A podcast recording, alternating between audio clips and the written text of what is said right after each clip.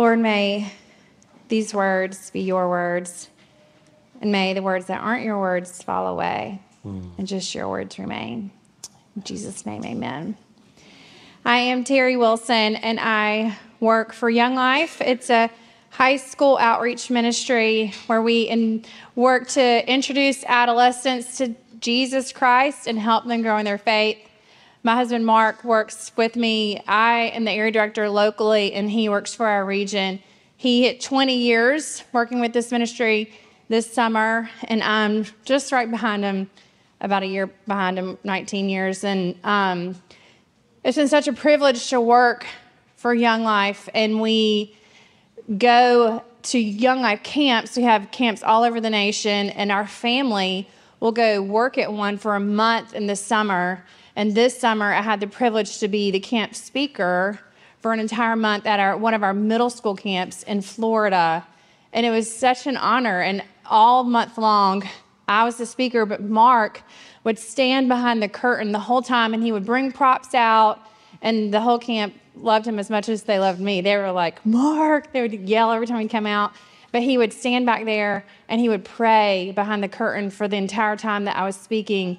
And it was such a beautiful opportunity for our whole family and for us and our partnership in this ministry. And it was such a gift. Well, it's such an honor to be able to come back here and do this.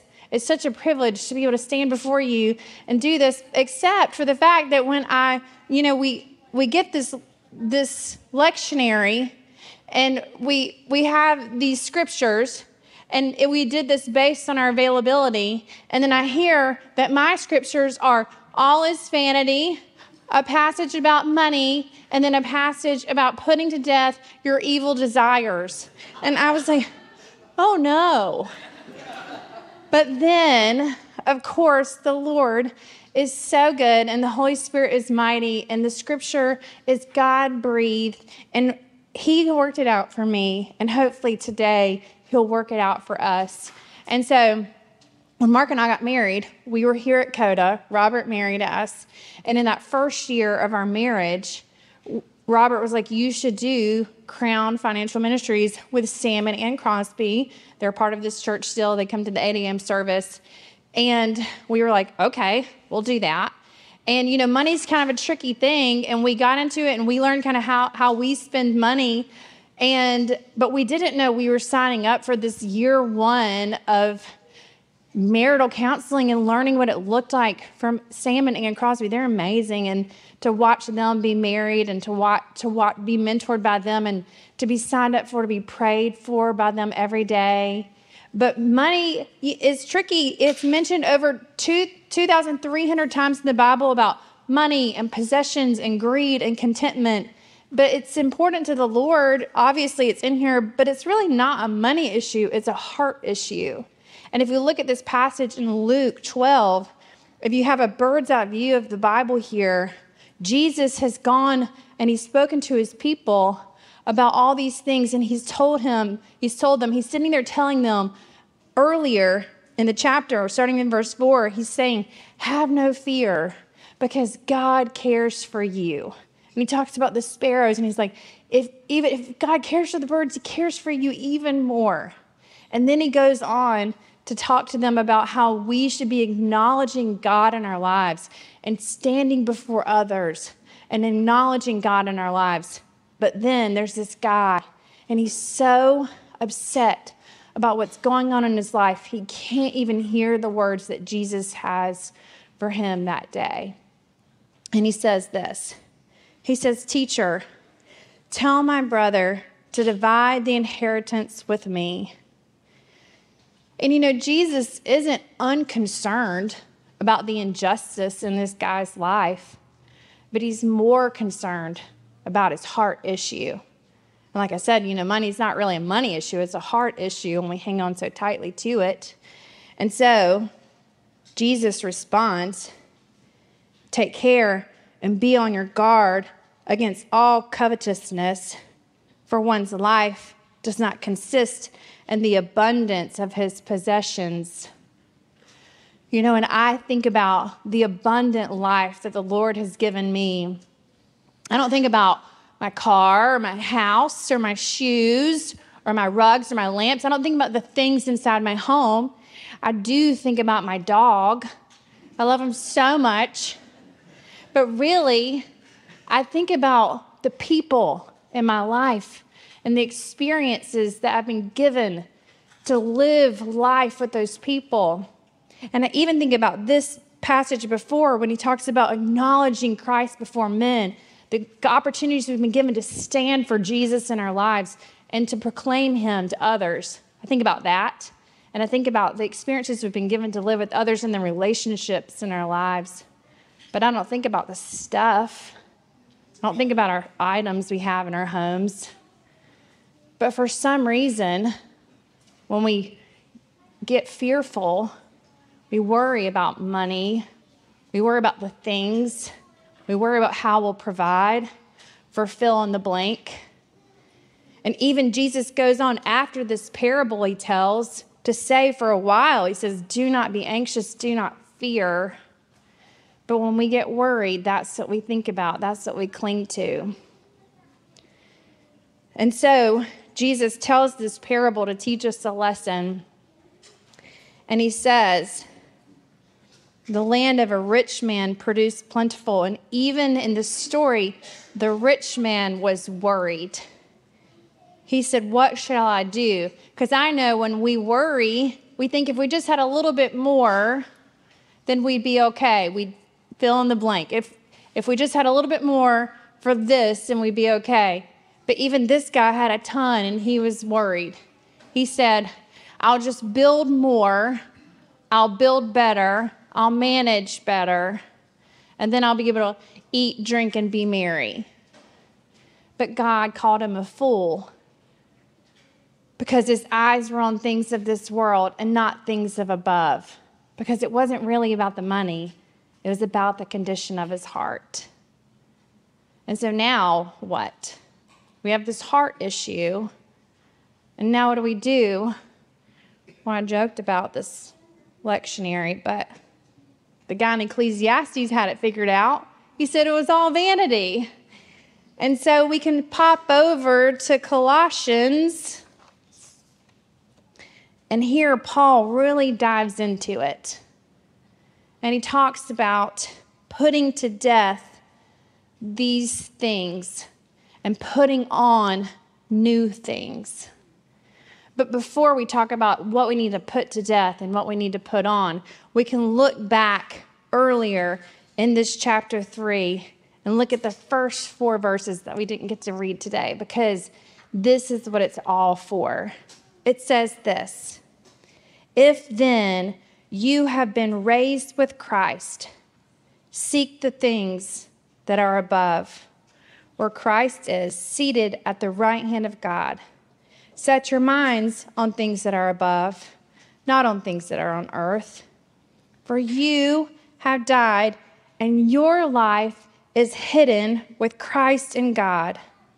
When Christ, who is your life, appears, then you will also appear with him in glory. You have been raised with Christ. You have died, and your life is hidden with Christ in God. When Christ appears in glory, you will appear with him. This is what it's all about. When he died, he died for us, and we have died with him, and we will appear with him in glory. This is where our identity lies. Sometimes it's so easy to forget that He died for us. And sometimes it's so easy to forget that we are new creations in Him. And we forget to celebrate that. We forget this is what it's all for. And so, because this is where our identity lies, we have to put to death the things that are contrary to our identity. And so Paul lists a whole bunch of them. He lists sexual immorality, impurity, passion, evil desires, covetousness, which is idolatry. And then he goes on in verse 8, he says, You must put them all away because Jesus wants us all. He wants all of us. Anger, wrath, malice, slander, and obscene talk from your mouth. You know, for the guy who was there with Jesus today, that day, for him it was covetousness. I wonder for us today what it is that we need to put to death. And you know, it doesn't go unnoticed by me that we must first put to death before we put on the new things. And also, Paul names the things that we must put to death. I think for us, sometimes it's easy just to slip into the sins in our lives, just to kind of fall into things. But Paul intentionally names them. And I think in order for us to really deal with the sin in our life, to really come out the things that we struggle with, we have to name them and really work through the sin in our life and really name the sin in our life. Because that's what Paul does here. And then he says, seeing that you have put off the old self with its practices and have put on the new self, which is being renewed in knowledge after the image of its creator. These things that we will put on are in the image of our creator.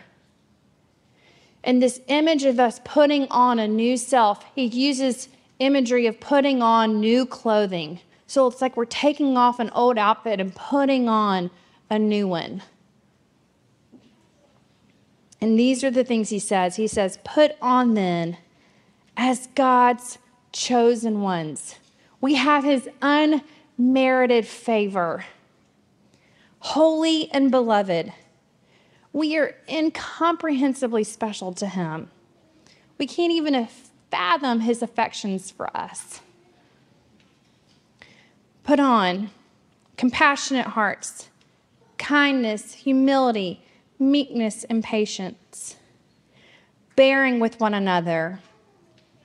And if one has a complaint against another, forgiving each other as the Lord has forgiven you, so you must forgive. Think about the staggering debt that Jesus paid for us. And that is the level by which he wants us to forgive others. And above all these, put on love, which binds everything together in perfect harmony. And let the peace of Christ rule in your hearts, to which indeed you are called one body. Imagine as people came to visit our community that they left with an overwhelming peace because peace is what characterizes our community here. And be thankful. Let the word of Christ dwell in you richly, teaching and admonishing one another in all wisdom, singing psalms and hymns and spiritual songs with thankfulness in your hearts to God. Imagine if the Word of God was so deeply rooted in us that it spontaneously expressed itself like this. And whatever you do, in word or deed, do everything in the name of the Lord Jesus, giving thanks to God the Father through him. You know, just reading this makes me breathe a little deeper. That this would be how we would live in community if we did. I think all if, if all of our communities of believers lived like this, I think our communities would be changed. But as we do, as we strive to take off and put to death the old things and put on the new things, let us not forget where our identity lies. That he, we have died with him and been raised again with him.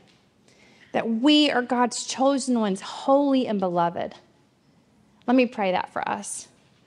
Lord, help us to remember and celebrate that the old has gone and the new has come. Help us to remember that we are your chosen ones, holy and beloved. Help us put to death the old and put on the new. Amen.